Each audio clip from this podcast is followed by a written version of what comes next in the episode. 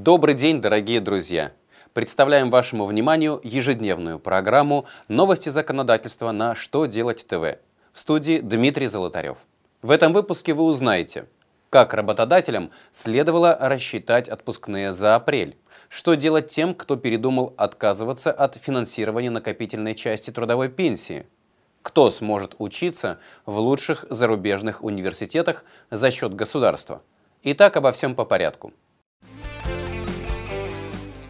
Как известно, с апреля текущего года вступили в силу поправки в статью 39 Трудового кодекса, в соответствии с которыми при исчислении среднего дневного заработка в целях расчета отпускных должен применяться коэффициент 29,3 вместо 29,4. В связи с этим в Министерстве труда и социальной защиты разъяснили, что в том случае, когда отпуск начинается 1 апреля, то за этот день отпускные суммы рассчитываются с применением среднемесячного числа календарных дней 29,4.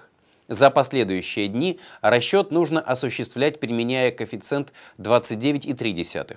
Поэтому за дни отпуска, приходящиеся на 2 апреля и позднее, работодателю следует пересчитать работнику сумму отпускных по новым правилам. Правление пенсионного фонда утвердило образец заявления, которые должны заполнять работники, передумавшие отказываться от финансирования накопительной части пенсии. Напомним, что речь идет о гражданах 1967 года рождения и моложе, которые получили право выбора направить 6% индивидуальной части тарифа на накопительную часть пенсии, либо обнулить накопительную часть, перераспределив эти проценты на финансирование страховой доли пенсии.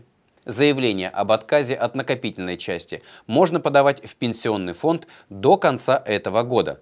Таким образом, у тех, кто это уже сделал, еще есть время передумать и отказаться от принятого решения, оформив соответствующее заявление. Правительство России приняло постановление, предусматривающее финансовую поддержку тех молодых россиян, которые самостоятельно смогли поступить в лучшие зарубежные университеты. Основная идея этой программы, получившей название «Глобальное образование», заключается в следующем – Студент, который уже имеет степень бакалавра или более высокую ученую степень, получает возможность дальнейшего обучения за счет государства. На него может быть выделено до полутора миллионов рублей. Правда, после этого он обязан отработать три года в какой-либо российской организации. В противном случае на него наложат штраф в три раза превышающий ту сумму, которая была на него потрачена. Студенты начальных курсов в программу намеренно не включены, поскольку существует вероятность того, что они не закончат обучение и не получат минимальную степень бакалавра. Программа запланирована на ближайшие два года и должна охватить не менее полутора тысяч российских граждан.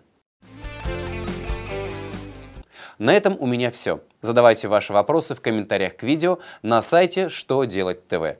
Я благодарю вас за внимание и до новых встреч!